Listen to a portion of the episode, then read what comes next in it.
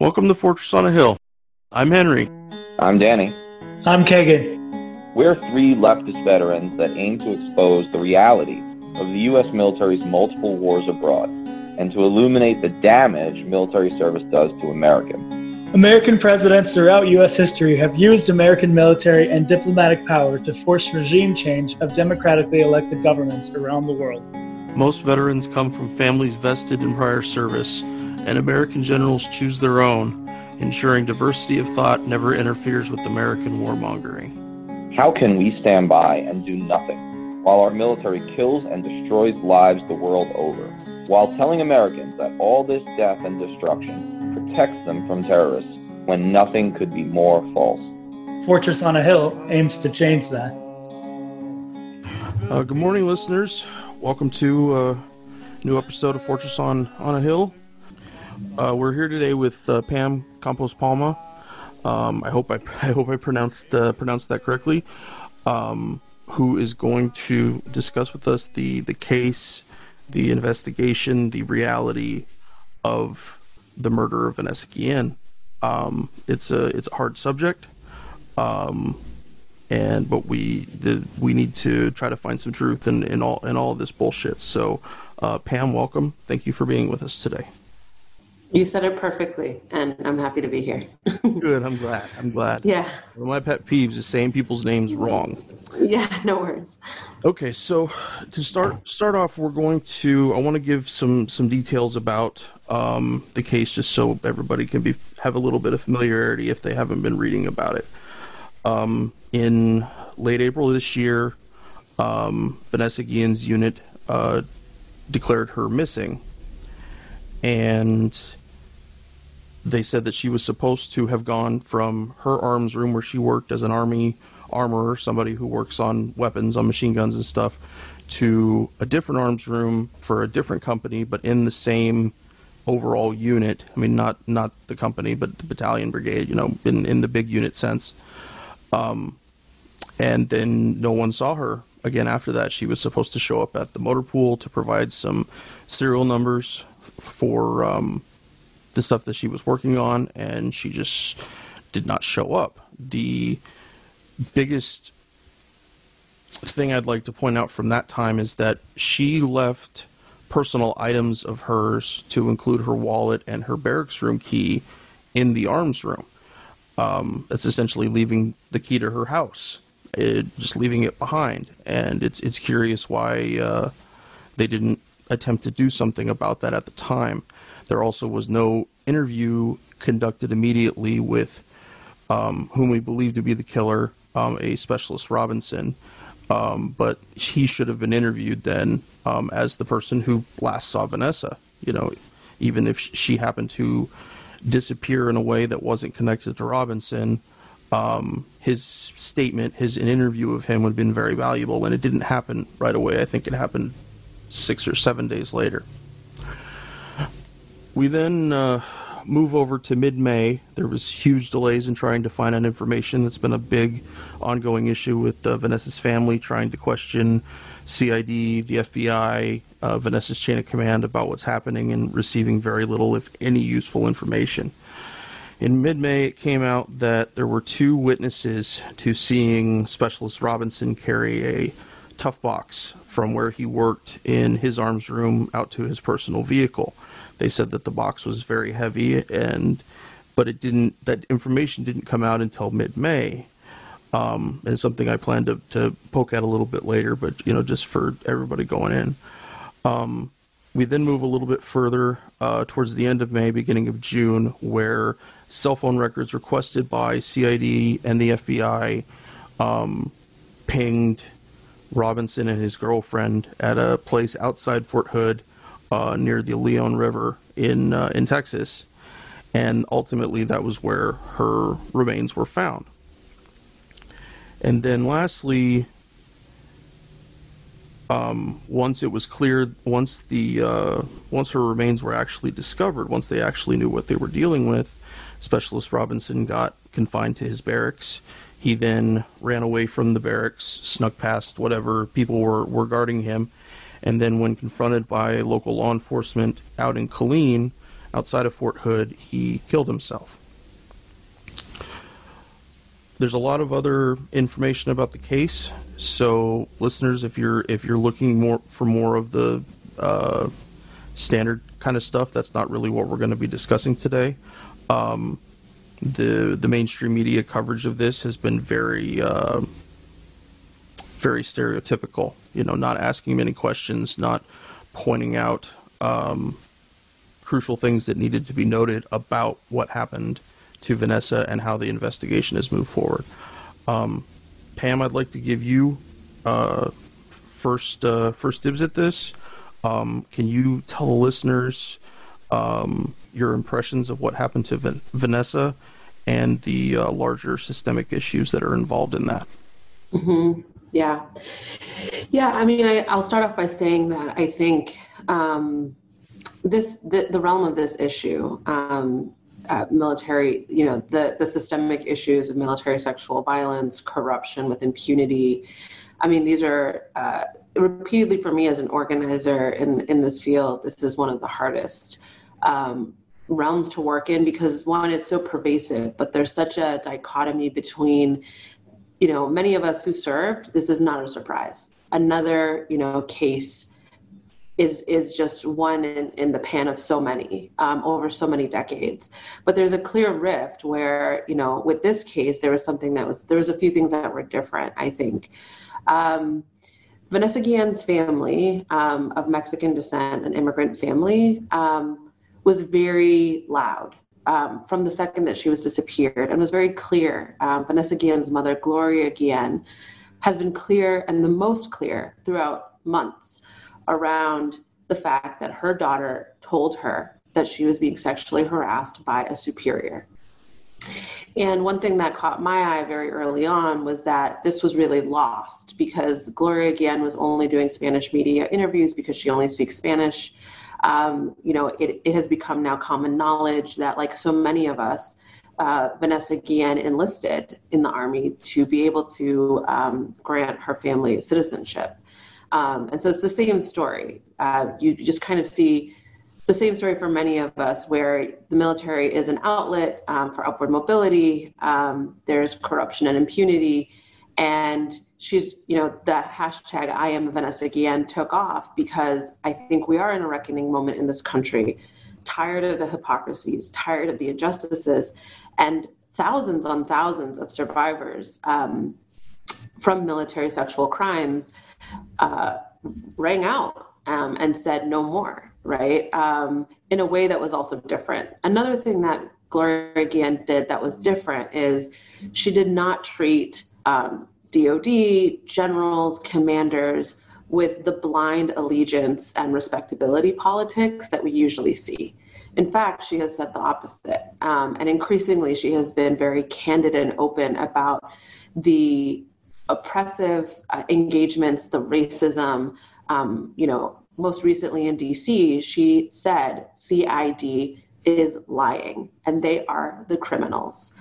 And so um, I think that there have been decades of um, missing and murdered, um, definitely women, but I think as we've seen with the um, cases coming out of Fort Hood, um, this has been pervasive.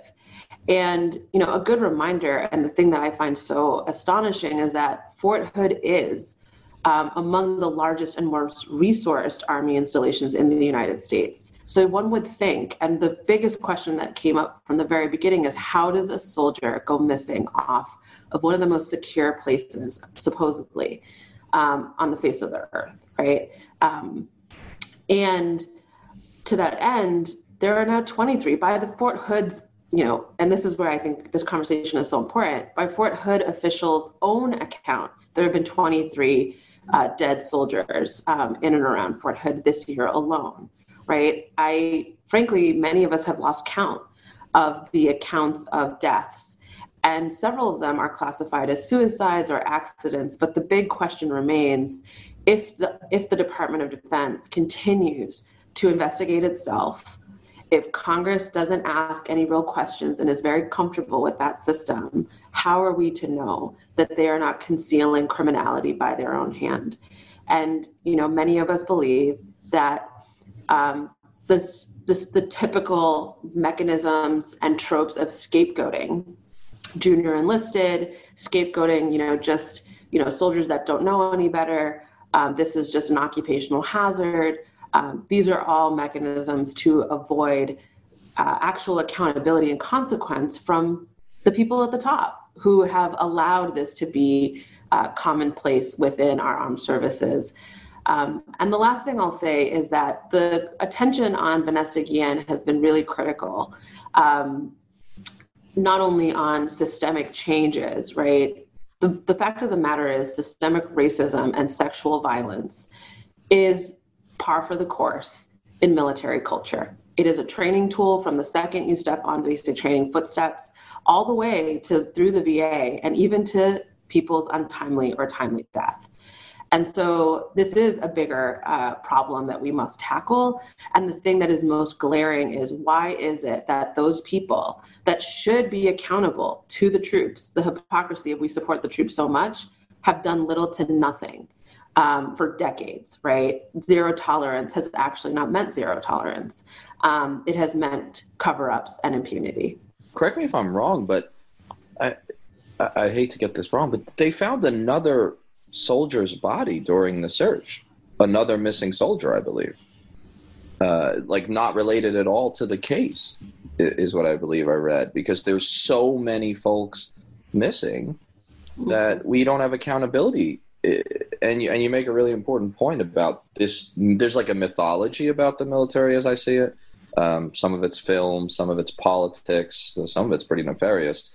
You know, the military is the most organized institution. If you want you know, and competent at everything. If you want a problem solved, give it to the military, no matter what it is, right? You know, mm-hmm. if it's mm-hmm. if we needed to fix kindergarten teaching around America, there's a significant portion of this country that would say, send in the military, they'll do it. Mm-hmm.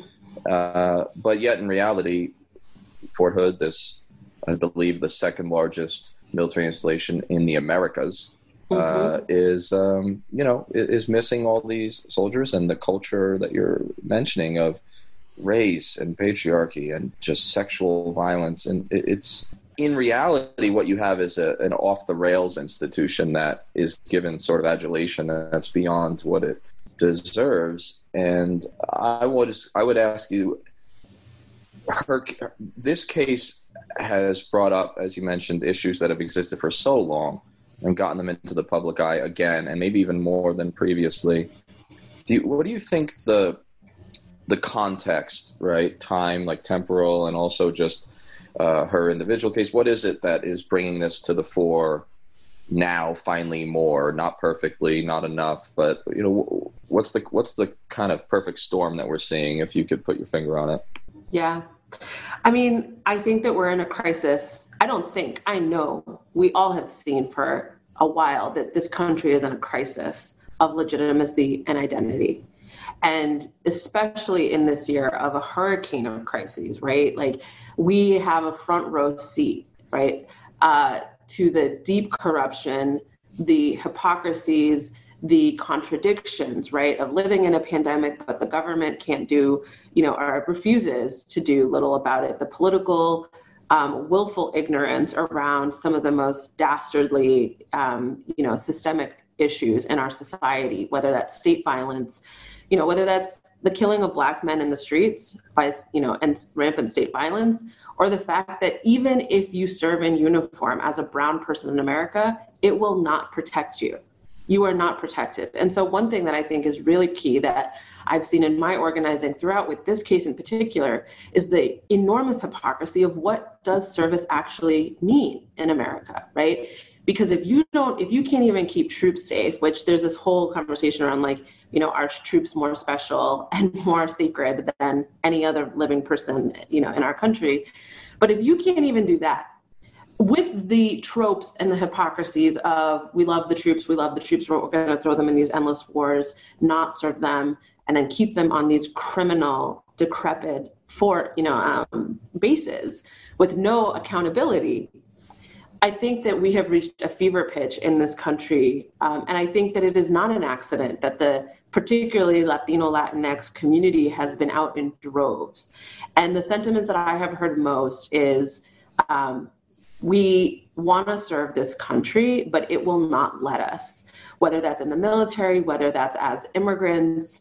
And so there's something deeper with the Guillen case um, around this really terrible um, rupture moment. Um, I also think that we're in a moment where we are seeing a breakdown in politicians. I mean, it's Congress's job to have oversight of the military.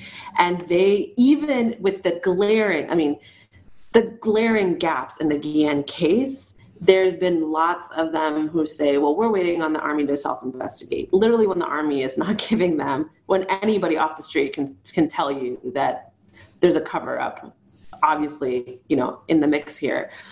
And then I think lastly is, um, and I'm losing my train of thought a little bit. Sorry, it's been it's been a heavy few months of this case and this organizing, but um, I would say that lastly, I've never seen survivors take their power back like this before. Um, and one thing that has been different has been, you know, predominantly women have been ripping their wounds open and telling their, you know, they carried we carried trauma in suitcases and then whip them out for people to give a shit around the exploitation you know killings and death and abuse of soldiers um, and troops and everyday working people. Um, and finally i think we're at a moment where um, lots of people said no more I'm not going to relitigate with you if rape culture is military culture. It is. And your precious institution, right? Like there is a divide, I think, between those in the community, the military community who, um, frankly, profit. And, you know, the valor parts of it is profitable and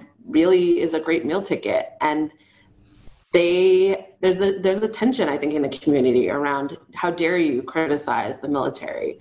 Um, and then survivors, people of color, women, the Guillen family for sure, saying, actually, it is the greatest betrayal to just have rose colored glasses and not call the question on the corruption of an institution that we know is the most trusted institution um, in American society.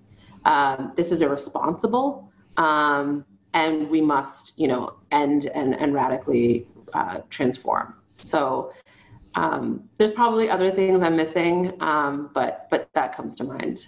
Yeah, if I, I just I I'm sorry, Oni, I just to jump in on that. I some some of the things that you said really just resonated. This question that we could probably do a whole pod on, and you know we won't go too far on of like whether soldier lives matter more, you know.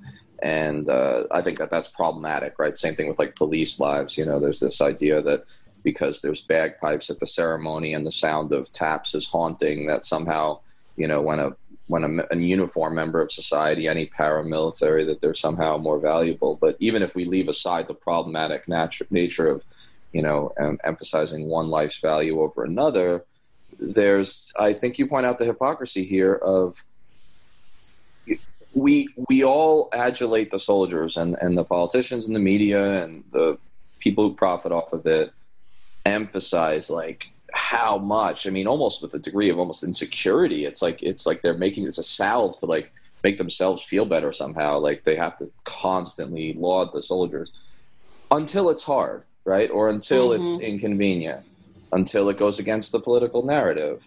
And so yeah we love soldiers but endless war is fine uh, mm-hmm. we love soldiers but rampant sexual abuse and assault across our military, including at our sacred cow military academies, and then we lie about it, and then there's no accountability for the stat fudging that went on there. You know, even when I was mm-hmm. teaching there, and and and so I think you know we we we adulate it seems, and I think this is one of the things I, I'm hearing from you that's most interesting. It's like we adulate the myth of the military rather than its reality. So the surface idea that it's just heroic and it's just a big you know walking american flag and everyone's equal and there's no color in the military because everyone knows that you know the military is the most unifying institution and it's perfect. Um, we we adulate the myth and then when like the dirty side and the real side and the underbelly is emphasized it's funny how people polarize and a lot of the most patriotic pro troops folks will sort of attack the character of people and you know, victim blame and, and just, you know, say, oh, how dare you make this a political football.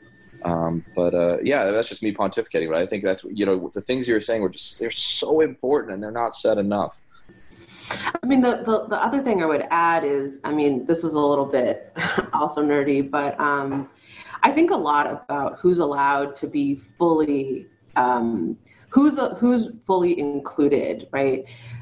Vanessa Guillen's mother, uh, I, the words keep ringing in my ears because it's the same thing my mother has said. You know, my mother is the one who encouraged me to enlist because she wanted me to have college money and upward mobility. And Vanessa Guillen's mother, Gloria, said, um, I gave this country the most precious thing. Um, I gave, you know, my daughter. And I think that um, I think a lot about how women, uh, you know, people of color, queer and trans people, um, you know, children of immigrants, first generation people in the military. I myself have experienced um, that it's actually never enough. You will always be questioned and undermined. Where are you true, you know, liabil- uh, loyalties? Who are you actually allegiant to? Are you actually one of us? And it is this dynamic of American identity. Um, really importantly, I have found it fascinating but not surprising how the Guillen case, whether it's a congressional hearing or in the news, the narrative is, um, you know, this black soldier is at fault. It's just junior enlisted people who don't know any better. It's just junior enlisted people that you know can't get it together, and there and there's a deep classism and racism and xenophobia. Um, that will always and consistently rely on the other as the scapegoat for the military's problems. Because by from the inception we were never supposed to be part of the institution. Um, we are just tools right in the machine. And so um, it's been really interesting and i'm really actually curious to hear what you have to say you know uh, because what i find so i mean so fascinating is that the rot is at the top, right? This is all distraction by design to make us forget that like there have been like there have been people that have served for decades in higher ranking power positions that there's no way you don't know that this is, you know, um, not a problem. Like there's no, I think one of the colonels was asked in a hearing, like, have you looked at any of the Vanessa Guillen stories? You know, the survivor stories online? And his answer was, I'm not on social media. Um, and so it's fascinating to me the deference that high level commanders and generals are given um, when they, you, you would think, have supposedly the most authority and power to actually change the system. Well, yeah, just yeah. One last thing, just to respond to what you're asking, I'm, or because you're you're provoking a lot of thoughts that are super important. The military, like often other paramilitary organizations such as the police, are like the biggest crybabies ever. You know, they say we're snowflakes, but if you question their like heroism, competence, or even just mythology, it's like they they get really defensive. It's fascinating, but you know the generals do this where. And, and all officers and commanders, they take so much pride that they are judge, jury, defense, prosecutor, you know, in the administrative and even to some extent legal system within the military, this commander driven thing. Um, they take so much pride in that and how much power they have. They brag to each other. Like the great thing about the military is I can handle problems myself, you know? Mm. We, we say that. I was a commander. I mean, I know these people. Um, and yet, uh, even a general officer, watch how quick when it's ugly, they like wash their hands of it and say like, well, I don't know. I don't control that. You know, it's not, it's just like they have it both ways. But um, but what you mentioned about whether you truly belong and like the way the culture operates, um, unspoken but also sometimes spoken, this idea of who's truly an American soldier. And I did find, and I don't love every aspect of uh, how I felt over the course of 20 years involved with the military one way or the other, but I do know now, and I think I knew then, that there was a sense that the truest of true soldiers, the real soldier, is a white male infantryman, scout, tanker, mm-hmm. right?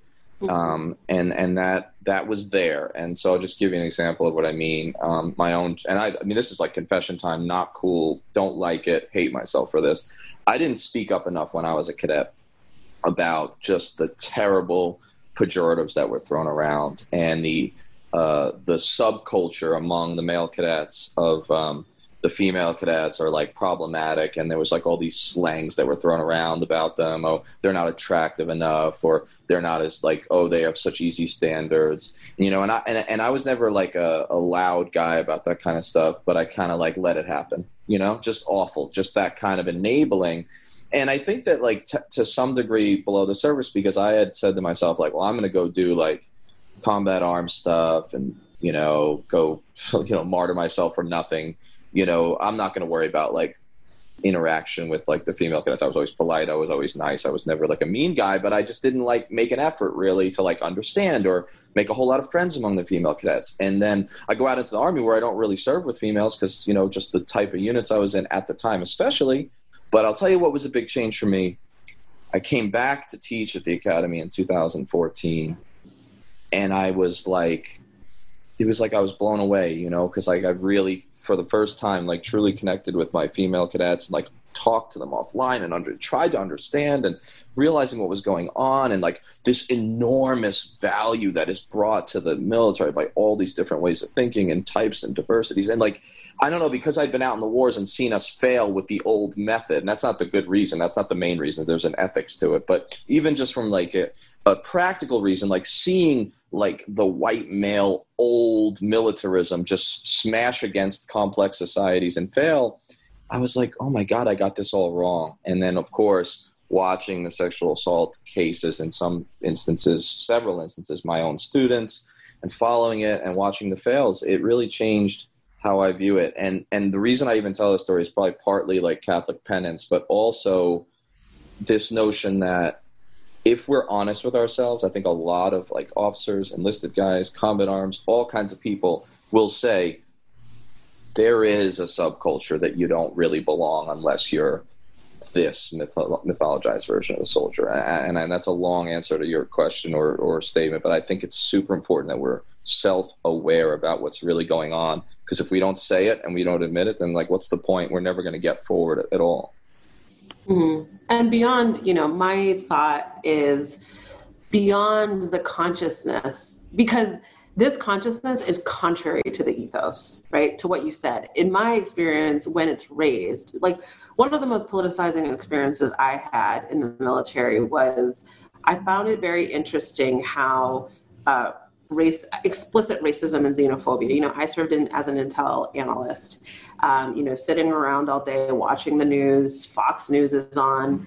Um, and I had the experience often where working with, you know, security forces, um, the dehumanizing language of talking about people. And even in the times where like I was part of the whole hearts and minds, you know, pivot and whatever, and it was glaring to me how when we were talking about immigrants and, uh, you know, uh, you know, local nationals, et cetera. Um, it was deeply jingoistic, racist, national, like ethno-nationalist almost language. And what was politicizing to me was, I remember very clearly um, some conversation erupted in the in the office around uh, diversity, and I think I said something pretty simple around like I believe in equity and diversity, and like you know women and I was reprimanded for being too political. Um, and so there is, I think, a warped sense of what is, you know, commonplace and like what is the actual culture of the military, right? Uh, if you treat women as they are intruders, as they are liabilities, right? I hear countless stories from women who served that, you know, when they were on, when they were in a hot situation on a deployment, men around them were just like, yeah, I'm not going to have your back because you can't have mine. Like, right? So, like, this is deep. And I think it is so entangled in the institution's makeup that my question is consistently like, whose job is it to unfuck it?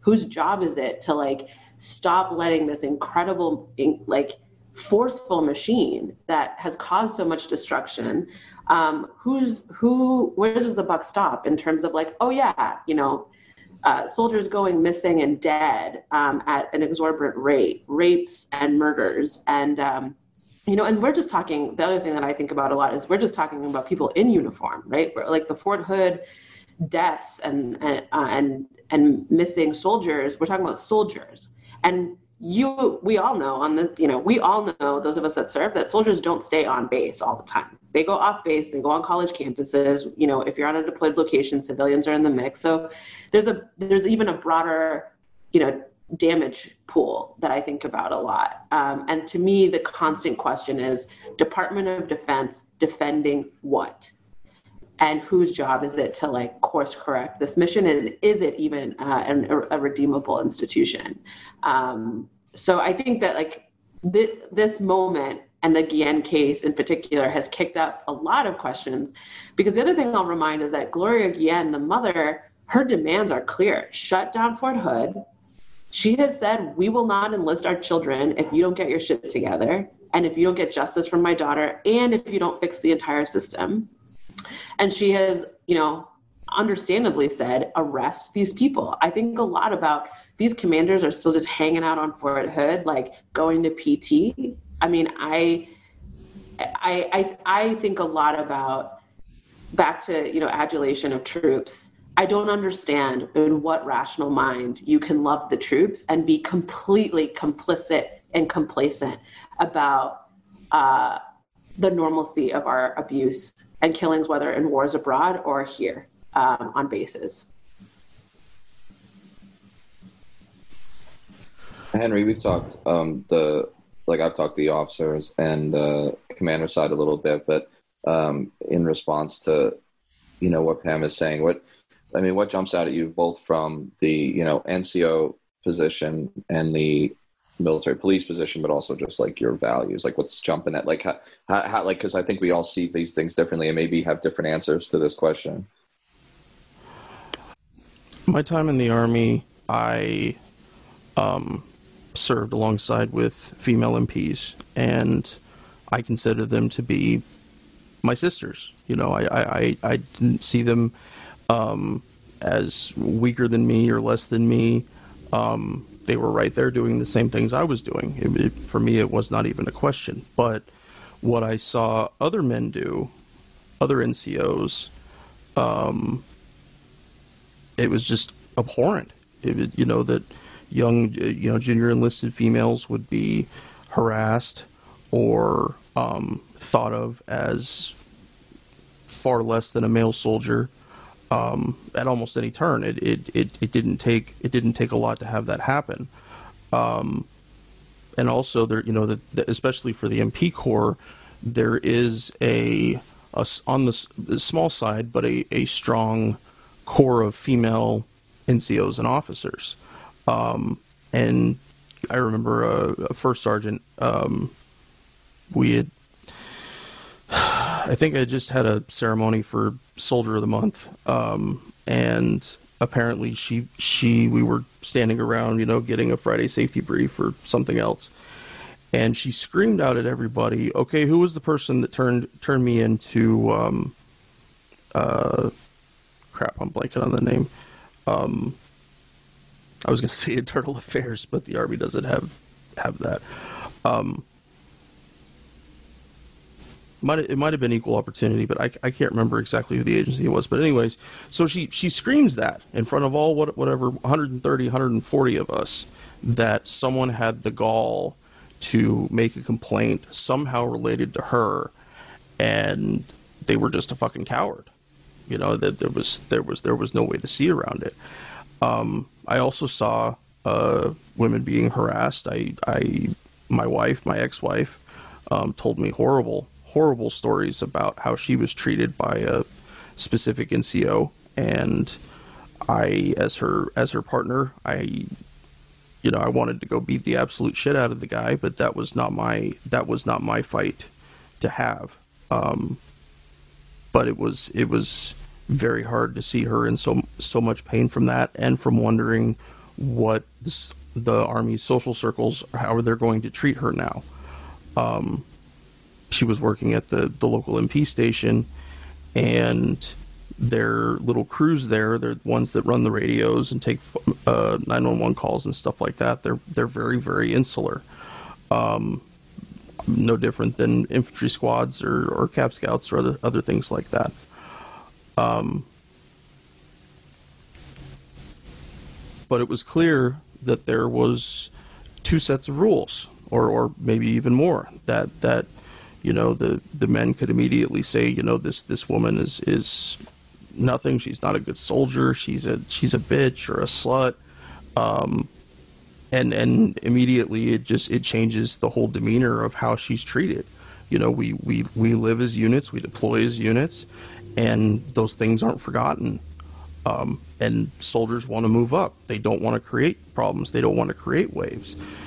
But mainly is that they don't see this problem as them not standing up for fellow soldiers. They are able to detach themselves far enough from it that it's not their problem. And it very much is their problem. It's their problem to protect people that NCOs are tasked with two two things the accomplishment of the mission and welfare of the soldiers and sometimes the mission sometimes number one is indeed number two taking care of soldiers is the mission and this is a case like many others where that absolutely has not happened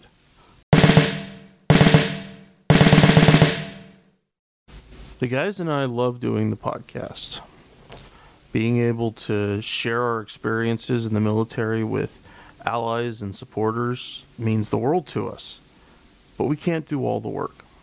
We need you to share an episode of ours with someone, anyone whom you like might think might be affected by it.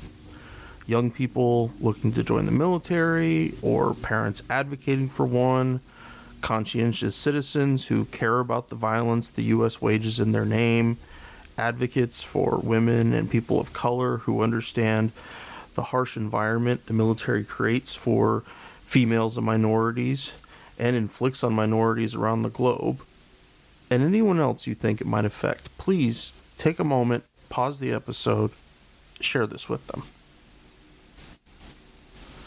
Now, our podcast is supported in a few different ways. First, there's Patreon, where we're blessed to have an array of wonderful supporters helping the guys and I pay for some of the podcast's expenses. Those who contribute $10 a month or more will be mentioned right here as an honorary producer, helping keep you, our listeners, stocked with new episodes. But you don't have to contribute $10 a month to uh, to help us.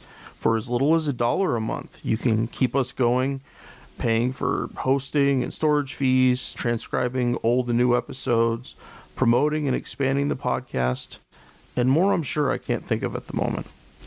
So let's bring out these honorary producers, and they are Will Arenz, Fahim Shirazi, James O'Barr, Adam Bellows, Eric Phillips, Paul Appel, Julie Dupree, Thomas Benson, Emma P., Janet Hanson, Lawrence Taylor, Tristan Oliver, Marwan Marwan, and the Status Quo podcast.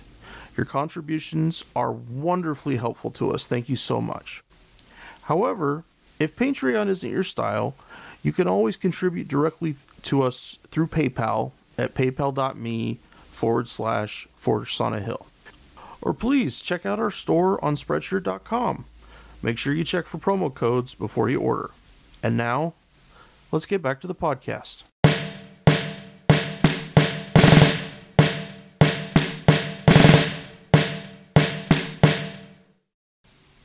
Yeah, hundred percent. I, I think also, I agree. Inspector General. Inspector General. That's what I meant. Sorry. Right, IG. Yeah, yeah. Well, I mean, I 100% agree that if, if we're going to have a commanders driven system, which I don't think we should, by the way, on certain cases, which we'll get to, but if we're going to have it, then you have to own it. And we've all seen, right, all three of us, I think, I know, have seen how fast a unit can turn on a dime and co- and accomplish a mission when it's when it's important or when they think it's important or they think their boss thinks it's important right i mean stamp out cold you know just make it happen. Nobody sleeps right? We do this for the most mundane things like a powerpoint briefing that gets scheduled the last second. And we've done it for big issues too and i mean imperfectly. But i mean just one example uh, don't ask don't tell was getting ready to go away while i was in command. And you know the five of us would have lunch together like once a week you know and you know i was the communist and they were real americans and we would argue all the time but we were buddies right we drank beers together we got along just fine and we would argue about you know, gays in the military all the time. And that has obviously been completely imperfect, and it's not like a perfect transition. But they argued to me throughout that year this is going to take the military down. If you, you know, it's the same arguments that were made about letting women in, about letting African Americans in. Like, it's going to destroy camaraderie, but this will be even worse because it's not just race or gender. It's like the, you know, sexuality. And so somehow it's going to destroy morale. Actually, we're going to lose the war on terror, which has already been lost by doing this. Like, this was essentially how far the argument would go. And I would always say the same thing. I would say, I will bet you everything that I have that this is going to go off not without a hitch in terms of it's it's I'm sure an incredibly difficult experience still, of course, to be uh, you know gay, trans, anything in the military. So I'm not taking away from that. But in terms of the fact that it will happen, units will still accomplish their missions. I said this is going to go off without a hitch. This is going to be nothing's going to like it's going to be fine. And they were like, yeah, right. And of course, time and again, if you have to do something or you think you do or, or commanders make it a priority, it can happen. So we're not deploying hundreds of thousands of soldiers overseas anymore. Not that that would be an excuse. There is like there is the ability to make this the priority.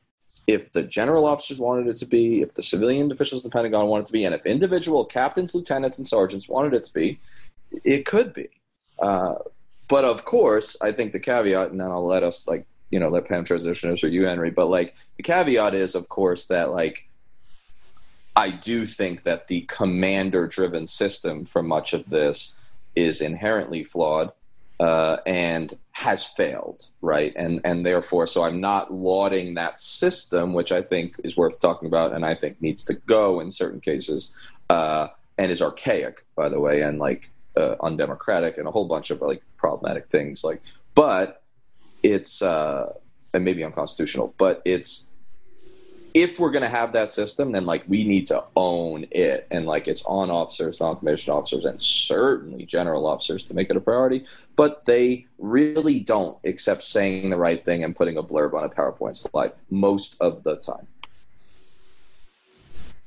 Yeah, I mean, for me, it comes back down to I think a lot. I've been thinking a lot about military culture and how for us, like sayings and um, different sayings I think about them now and I'm like, why did I not think that was fucked up? You know? Um, and the two, the, the one that comes up for me is shut up in color.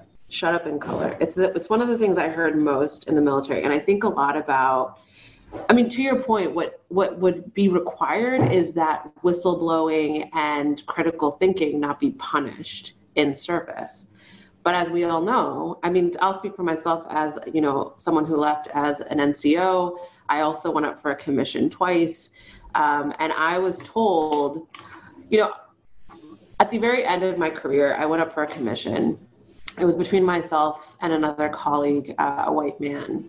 And both of us were asked by this all male board uh, the question when you become a commissioned officer of the Air Force, what would be your top systematic, you know, policy priority, which is a weird question.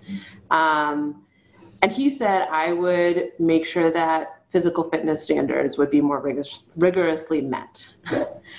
and I said, um, I would work to eradicate sexual harassment and assault in the Air Force. Mind you, we had just had a couple of pilots uh, looking at porn in the tactics room. Um, so that felt like a timely answer.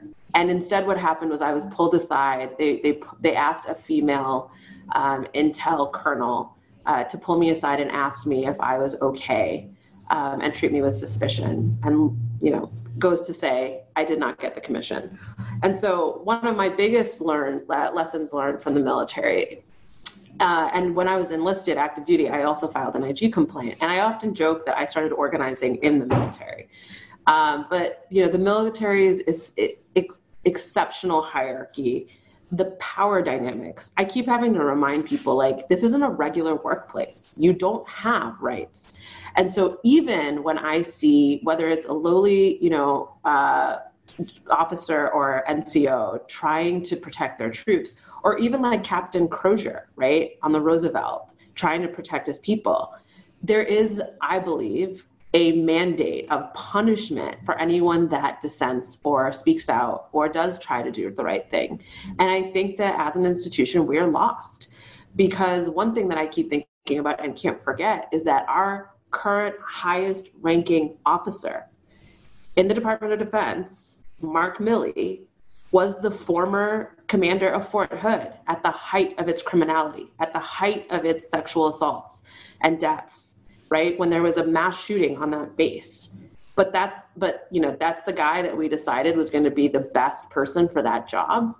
So there's a part of me that thinks that there is never an opportunity. Like can senior officers ever do wrong? And my answer is no. The entire system is set up to protect them because our mandate is um, difficult. You know, like the military has a very specific job um, to do, and we haven't reconciled, I think, as a society around the, the deep failures of how that continues to make everyday soldiers who are largely working people, whether you're an officer or lowly enlisted, right? You're not being paid. Uh, I know that we have there's these jokes about like you know the young E3 who like goes and gets you know a big car, but like these are people are being paid poverty wages to take abuse.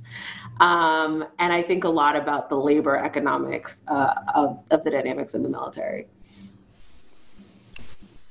And also included with that is the uh, lack of, or at least scarce, environmental regulations that allow um, things like the uh, PFAS contamination of so many bases around the country. And it, it, should be an outrage. It should be something that people are up in arms about greatly. How could our wonderful troops get poisoned while they're trying to protect America? But it's not seen that way. It doesn't. You know, the, the mythos crushes those kinds of uh, those kinds of ideas. So I'd, I'd, like to uh, I'd like to turn a little bit to the law enforcement perspective on this, and uh, uh, you know these are just just thoughts and ideas I've had since um, researching about what happened to Vanessa and the larger systemic issues um, around uh, military sexual trauma. Um, I want to point some, a couple things out before I, I, first get into it. First, I'm, I'm, I'm presuming that both Vanessa's chain of command and the Fort Hood CID or the MPs there believed that she was truly AWOL, not missing or in danger of some kind. Now, I'm, I'm not saying that that's an acceptable decision. I flat out refute that, that notion at all. But if that is the logic, then uh, some of their steps can seem, if not acceptable, a tiny bit more understandable. Um, and following that idea, if she was truly seen as AWOL, that means that the CID and the MPs failed to do a proper initial investigation in and near the sites where, where she was last seen, including canvassing, you know, doing field interviews, asking everybody what they saw, where they worked that day, all, all those kind of, of basic things to give the investigators a, a picture. Um, that also means that the focus of the investigation never pointed to uh, the subject, Specialist Robinson, until the phone records requested by law enforcement placed him and his girlfriend uh, near the Leon River where Vanessa's remains were found. Um, and these, like I said, these, these initial statements, initial interviews are so paramount to an investigation because they create the parameters for how they're going to move forward, looking through statements for names of people to interview, dates, times. Um, and just, just while I'm thinking about it, you know, the surveillance uh, the surveillance conditions on most military bases. I remember working a, a, murder case in 2006 with CID. I was on the drug team, but it was kind of all hands on deck. And one of my jobs was to go to the MP station and sit in front of their computer that managed all of the camera feeds for the post. And I don't know exactly who or what circumstances made it so they said that, that military posts have poor surveillance or they're not able to pull the tapes or anything like that, but they should. And if they don't, if Fort Hood doesn't, because I, I was at Fort Lewis for six years, and like I said, this kind of stuff was was tracked. Um, so moving on to a little more specifics here, why didn't her leaving her personal items behind in the arms room strike a bell with anyone, whether law enforcement or in her chain of command? Um, what did her actual squad leader, section leader, it, sergeant in charge of her actually do when he found out that she was missing? I'm assuming it's a he, but I, I it could be a, a, a female as well. Um, did anyone, did any investigator, did any MP actually sit with all these people when she vanished and and asked those questions. Um, so you have that that um, the NCO, whoever it was, NCO or officer who called the MPs. You have the armorer, the subject of the investigation, the person who we believe uh, killed her, who told everybody that she left behind her wallet and her room key, which are ordinary human things that we don't leave behind. Um, when you live in the barracks, sometimes the only thing you carry around with you, other than maybe your wallet, is your barracks room key. It's your house, it's where you live. Why in the world would it be randomly left behind if that person went on AWOL? Um, did any of these NCOs or officers physically go to the arms room where she was last seen to get Vanessa's personal effects or check the arms room to ensure all was well? Um, at this point, and, and this is a bit morbid, but I think it's very important, it was a crime scene and must have had the strong smell of blood, which is despite all the many odors of a small confined room filled with guns and tools to fix guns, the smell of blood would have been noticeable, if not unavoidable, as would have been the visual evidence of her death. And talking about the arms for a minute, I want to use that as a little bit of a microcosm to describe how female troops live in the military. In the Army, and, and I assume the Marines and Air Force, everybody else does it pretty similar. Uh, arms rooms or armories are usually located in basements or other detached locations. Unless soldiers are drawing weapons for training or maintenance, most of them won't visit these areas as part of the normal jobs. Their seclusion makes them ideal places to harass or corner someone with no one in range to object or even bear witness to how soldiers who work there are treated, unless leaders regularly go down there and check things out. If Vanessa's supervisors had possibly taken more time to visit her actual workspace instead of simply believing everything was okay, her killer would have been forced to be much more cautious with his treatment of her.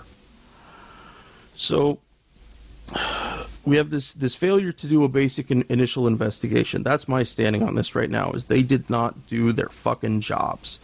They didn't go to the arms room. They didn't conduct subject interview of Robinson as the last person who saw Vanessa. There was significant delays in interviewing vital witnesses, which gave Specialist Robinson and his girlfriend the chance to perfect their alibis for when they finally did have questions that they could not easily answer. The phone records that ultimately sent officers to Vanessa's remains near the Leon River were obtained long after they should have been, especially once Specialist Robinson's girlfriend was shown to be lying in her initial interviews. Then, if it wasn't bad enough, once CID found the actual burn site, which had tough uh, tough box remains. Hold on one second. A tough box being a uh, a large kind of Rubbermaid container, but they're very tough, and we use them to carry equipment, extra uniforms and stuff on deployments, or it can carry whatever. It's just that uh, they're very common in uh, among soldiers. Once CID actually found the burn site, which had remains from the tough box, they should have treated it as an active crime scene. That means that Vanessa's remains were able to deteriorate and the crime scene unsecured for another nine days before CID actually found them. And finally, they allow a murder subject to remain only confined to his barracks, but otherwise unsupervised. And I, you know, they may have had a fleet of guys watching him. I don't know, but I would assume it was less than two or less, and he was able to sneak away.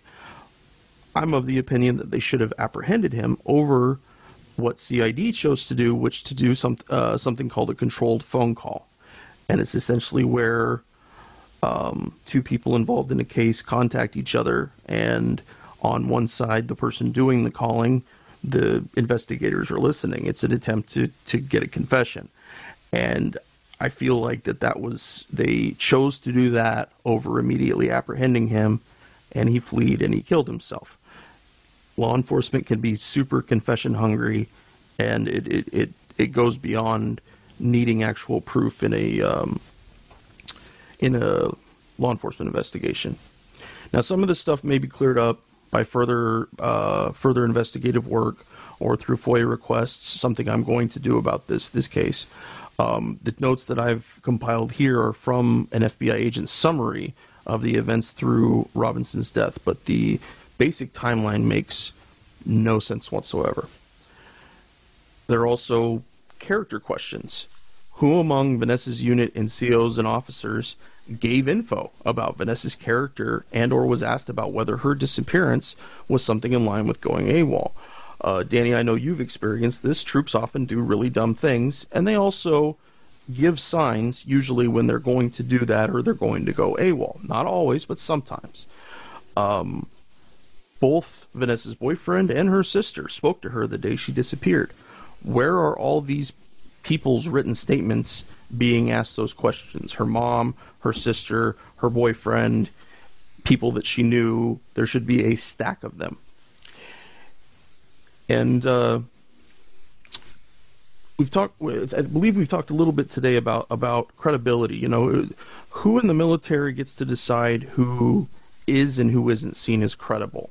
Who gets to decide that Vanessa's sexual harassment wasn't real or didn't happen because no one in a uniform corroborated it? Um, why isn't her family statements given the weight of a soldier or an officer? Now, the UCMJ has provisions that give extra weight to a soldier's ostensibly positive service when they're accused of a crime. Their quote unquote honorable service stands in solidarity with their defense against criminal charges. Why isn't Vanessa's family and the people close to her given that same level of credibility? I'll let I'll let you guys jump. Yeah. I, uh, well, Pam, you go ahead first. And um, yeah. Uh, Gloria Guillen gave a speech in DC that like has kept me up um, at night. Um, she's very, I can't emphasize it enough. The language and justice barriers here are uh, enormous, and she has been very, very clear. Um, she talks about the disrespect that she experienced uh, from Fort Hood officials, from CID, um, from even Vanessa Guillen's chain of command. And it's very clear to me, you know, as someone who, you know, the government spent a lot of money training on on being, uh, you know, analytical. It's very clear to me that this is not just an aggrieved mother, but someone who has a deep understanding of uh, corruption. Um, one thing that I would also point out that I think has gotten really lost is um, the third Cav regiment the 3rd Cavalry Regiment that Vanessa Guillen fell under. If you Google it um, on the Fort Hood website, the page has been sanitized and scrubbed. Um, you know, Vanessa Guillen's regimental commander, um, Colonel Ralph Overland, before he was the commander of the 3rd Cav of Vanessa Guillen's um, chain, uh, he was an executive officer on the Army staff for the current Secretary of the Army, Ryan McCarthy who was appointed by this administration. Um, and that Secretary of the Army, who ordered a air quotes review of Fort Hood's sexual harassment and assault prevention program, um, they themselves admitted in um, a congressional hearing that they did not look at Vanessa Guillen's unit. And so, um, what all, I mean, these are facts right? This isn't a conspiracy. These are open source things that anyone can research and look at themselves. Um, and I think what is most glaring to me is that we, as the American public, I believe because of ignorance of the military, but also because of a cultural deference um, and blind trust, um, are, are kind of comfortable with the lack of answers. But more damning and more enraging to me is that politicians, um, you know, whose literal job it is to oversee this, they who have the power to ask questions have not. So one big question I have is if I was a sitting congressperson, you better believe that I would have dragged this guy into, you know, a hearing room and questioned him publicly. but it's interesting to me all of the excuses that are put out. You know, whether it's the pandemic or it's just too hard, or you know, there's just a litany of excuses that are always made. Um, and you would think that um, you know, you would think that military leadership responsible for with such a high caliber of responsibility would be held to account in a meaningful way. Um, and so again, like it didn't take me long to put these pieces together by just doing my due diligence. And I think what keeps us from doing due diligence is um, a real big comfort with just blindly trusting um, high ranking DoD officials um, and the military. I think that's a great point. And you said earlier, and I really did mean to respond to it um, a system that instead of, for all our talk about like, you know, mission first, soldiers always, you know, take care of the troops, these platitudes, uh, in my experience, and I think that there is uh, empirical and demonstrable evidence, uh, perhaps anecdotal but instructive enough, that the system is designed to protect career officers, especially career officers who have connection, uh, connections, right, to the powerful, right, and it's a it, it, it's a sycophant system of promotion. The generals choose their own. That's a unique and interesting factor, right? It is a group of generals who choose the next crop of generals, right? Which uh, affects change in a tactical and sort of, you know, visionary strategic sense, but also affects change in terms of culture, uh, which can be more toxic. And so you look at, if you look at a lot of these cases, it does seem that follow the careers. And, and in other words, folks like us who have the inside baseball a little bit know how to do that quickly. You know, you look up the guy's bio, you see what did he do last, and you say, oh wait, who commanded the thing that he worked in last? And you kind of piece together in you know 20 minutes of like a Wikipedia spiral or you know a dot mil spiral, and you kind of figure out who's protected. And and my experience was that in the army, uh, and you talked about the war on dissent and the war on even asking questions or being skeptical that you saw, and like you know who gets promoted and who doesn't, who gets the commission and who doesn't. Um, I found that incompetence and toxic leadership rarely was the thing that would get you in trouble, fired, or not promoted. Rather, if you look at the things that tend to, in other words, there are colonels, I've worked for one of them, there are colonels and generals out there who got soldiers killed literally for careerist reasons. I mean, obscene stuff, and this is not like fantasy. But those guys, they move on and they lead the next war. And I've seen people who are toxic, toxic leaders. I mean, terrible, like kind of racist, definitely chauvinist, you know, uh, or just just and just cruel. But what'll get you in trouble is if you embarrass the military.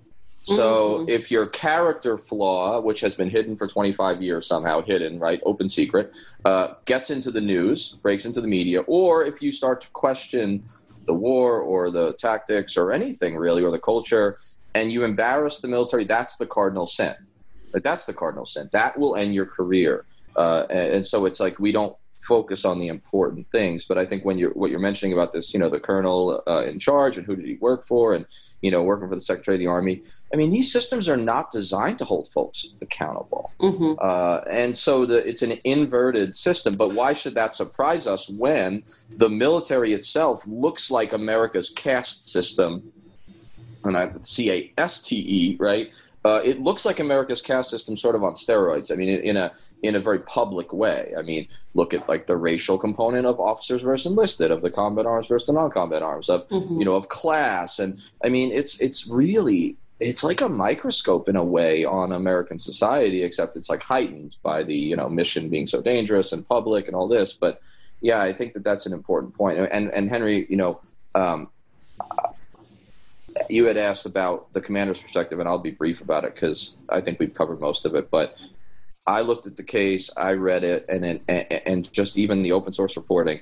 All I kept thinking was, this: the officers in her chain of command, and I'll only speak to my own experience, uh, were criminally negligent, mm-hmm. and they were criminally immoral in their negligence because I saw no prioritization, I saw no urgency uh, this was not the most this this, this human being soldier person citizen under their command being missing was clearly not the top priority for that unit. Now, well, why was that? Well, they grew up. It, some of it's just there could have been some bad people, but let's assume the best about everybody. They grew up in a culture where their progression, their success was not going to be judged positively. Like that was not what was going to be positively reinforced. They probably spent more time getting ready for you know USR slides, or in other words, like logistical mundane, mundane, right? The banal of like the military bureaucracy. They probably spent a lot more time on that kind of stuff than this case. And and so I found as an officer, and I think it's true for a non-commissioned officer or just a human being, that usually you can tell a lot about a person by like which way they break. Like picturing a wave, like you know, nothing's binary, nothing's completely a dichotomy. But when something crisis-like happens, when something like this happens, which direction are they going to break in? Are they going to break in the direction of like decency, concern? You know, mm-hmm. let's benefit of the doubt. Like, even if maybe it's possible that she's AWOL, like, we have to treat this like it's not. I mean, even if there weren't so much evidence that she wasn't AWOL, you know, which way do you break? And to me, I think my last point is this chain of command did not break in the direction of decency. Instead, they did what the military culture has trained them to do, which is to break in the direction of being company men company men, mm-hmm. right? And that is people die behind that, and I think that this is a perfect case. Yeah, I mean, what uh, I just if I could add a few things, I know we're over. Um, oh, please, please. I mean, the reason that this, um, so a couple of things. I think for me, one of my biggest, uh, you know, one of the things that the rage motivation that I feel in doing this work is I hear my own experience, but I hear time after time, right? I mean, all of us have different military experiences, um, but at the core of it, what I hear from a lot of people is I did want to serve something bigger than myself. I did want to serve people, and I was lied to, or I was set up for failure, or I have a complicated experience because it didn't pan out to, to be able to do that in a meaningful way. And I think um, I feel energized, frankly, by the reality of countless people across the country, whether, you know, inspired by Gloria Guillen or military vets themselves who are like, yeah, we're going to organize because you shouldn't take my life in vain. I'm not just government property, right? And like the the the expendability of people in military uniform is also a sickness of this country, right? So that's something that I think about a lot. Um, the other piece I was going to say is I think every day about how more than ever it is critical for us to, I mean, uh, uh, so let me just say two things. One thing, one of the things that has also activated um, predominantly, you know, women veterans and service women to activate, you know, uh, around the Vanessa Guillen issue is where are the veteran service organizations, right? You don't see the Guillen family flanked by you know officer associations and you know VSOs, traditional VSOs, even some of these you know political organizations that claim to really you know be doing great by vets. And so one thing that really stands out is how alone this family is, mostly surrounded by other Latinos and people of color, right? Um, and the last thing that I'll say is that I think it's never been more important to activate the dissent muscle within the military and veteran community. We have a commander in chief who literally just a few months ago tried to use the military against our own civilians, right? There's no question in my mind that he is trying to consolidate the military as his own. And I think that military and, and veteran folks, we have a choice to make. We either are going to allow ourselves to re- remain colonized by this blind allegiance to an institution that let's be real, like didn't hasn't been the most pristine, hasn't done right by all of us, no matter even the best memories or nostalgia that we might have. And you know, the tough question around our own sacrifice. Um, or we go along with a pretty corrosive and corrupt trend, right? Um, and so my final thing is Vanessa Guillen is just the canary in the coal mine because if Congress can't even do their fucking job in actually investigating what is clearly uh, an incident rife of corruption and a military base that should be shut down, frankly, right? This many, like literally a few days ago, there was another dead soldier found at, a, at the same lake that she was found.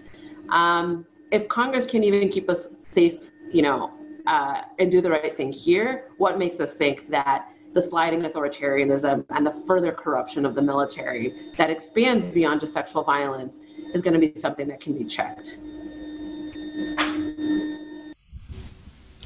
100 yeah 100 percent uh, i was when you just said that about where the hell is the american legion and the vfw and any of these veterans organizations it actually made my stomach hurt for a second thinking about that thinking about who stands up with for and with who and who doesn't and what that says about like a society. And uh, it's gross. It's obscene. And i agree with you about activating this like the dissent within the military. And there is a tradition. It's always been the minority but there has always been a tradition of dissent within the military. Really important dissent. And like it, it really is a time for choosing i think.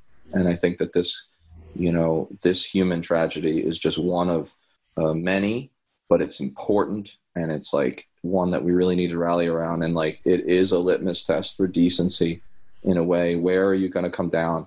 Of course everybody but as an officer as a soldier as a veteran where do you you know where are you on this? And I, and I think we we have to watch it. And um you know I know we're about to close out and I actually have to run on to another call as always. That's my birthday and I've overscheduled. That's fun. But I I was thinking about the 3rd Armored Cavalry Regiment Pam and what you had said about like for, like the former commanders and stuff and who they worked for.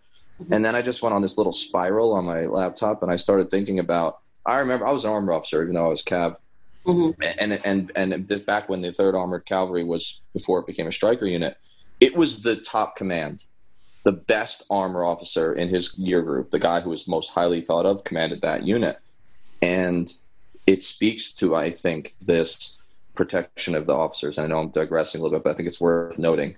I mean, who has commanded the Third Armored Cavalry Regiment, the Third Cavalry Regiment in the past? I mean, you have heard of some of these names, listeners, like H.R. McMaster, mm-hmm. right? Martin Dempsey. Mm-hmm. I mean, if you are an armor officer and you rise to four star general status, you may well very likely have commanded the third armor, the third cavalry regiment. And so I think that raises questions about who do we protect, whose lives value, what's more important, a life and a future life, because there will be more. We, like you said, there already have been. There will be more. Uh, or these like very highly lauded and adulated careers and these climbers, you know. Mm. Um, I think that's a really important point. With that, yeah, I'll, I'll turn it over to you guys. And and uh, this is yeah, this is such an important conversation. God, I'm glad we did this. Pam, thank you, uh, thank you so much for coming to to chat with us about this. Um, will you please let the listeners know um, where they can find your work and, and keep track of what you're up to? Yeah, sure. Um, I mean, I'm uh, on Twitter underscore Pam Campos. I am excited to lead um, a, a, project called Vets for the People. Um, so you can find us on social media.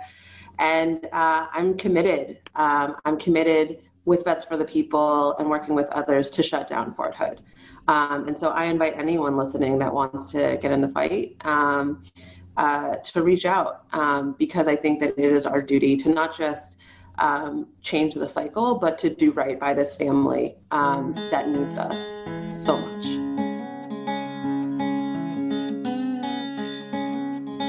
We're on Twitter at Fortress on a Hill and also at Facebook.com at Fortress on a Hill. You can find our main blog page and our full collection of episodes at www.fortressonahill.com. iTunes, Stitcher, Google Podcasts, Patreon, Spotify. You name it, almost anywhere you listen, we're already waiting for you. And hey, we're always in the market for more Patreon supporters. Please consider becoming a patron at patreon.com. And if you're not into giving us a monthly payment, think about giving us a couple bucks on PayPal. The link is in the show notes. Skepticism is one's best armor. Never forget it. We'll see you next time. My song. I hope you'll pay attention I will not